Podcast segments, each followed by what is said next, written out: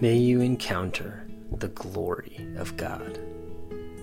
When Moses asks that God would show him God's glory, God responds, I will make all my goodness pass before you. May every person passing by you today give you a tangible feeling of God's goodness passing by you, for they are made in the image of God. Moses was not permitted to see God's face, just as only one priest was permitted in the most holy place once per year. But when Jesus died, the curtain was torn in the temple. May you encounter the uncovered face of God.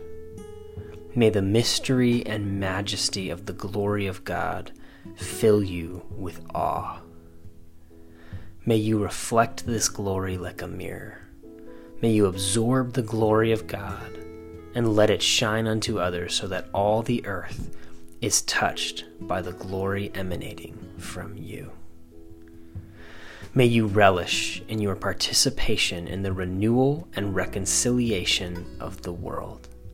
For it is the glory of God that heals, unites, and makes new.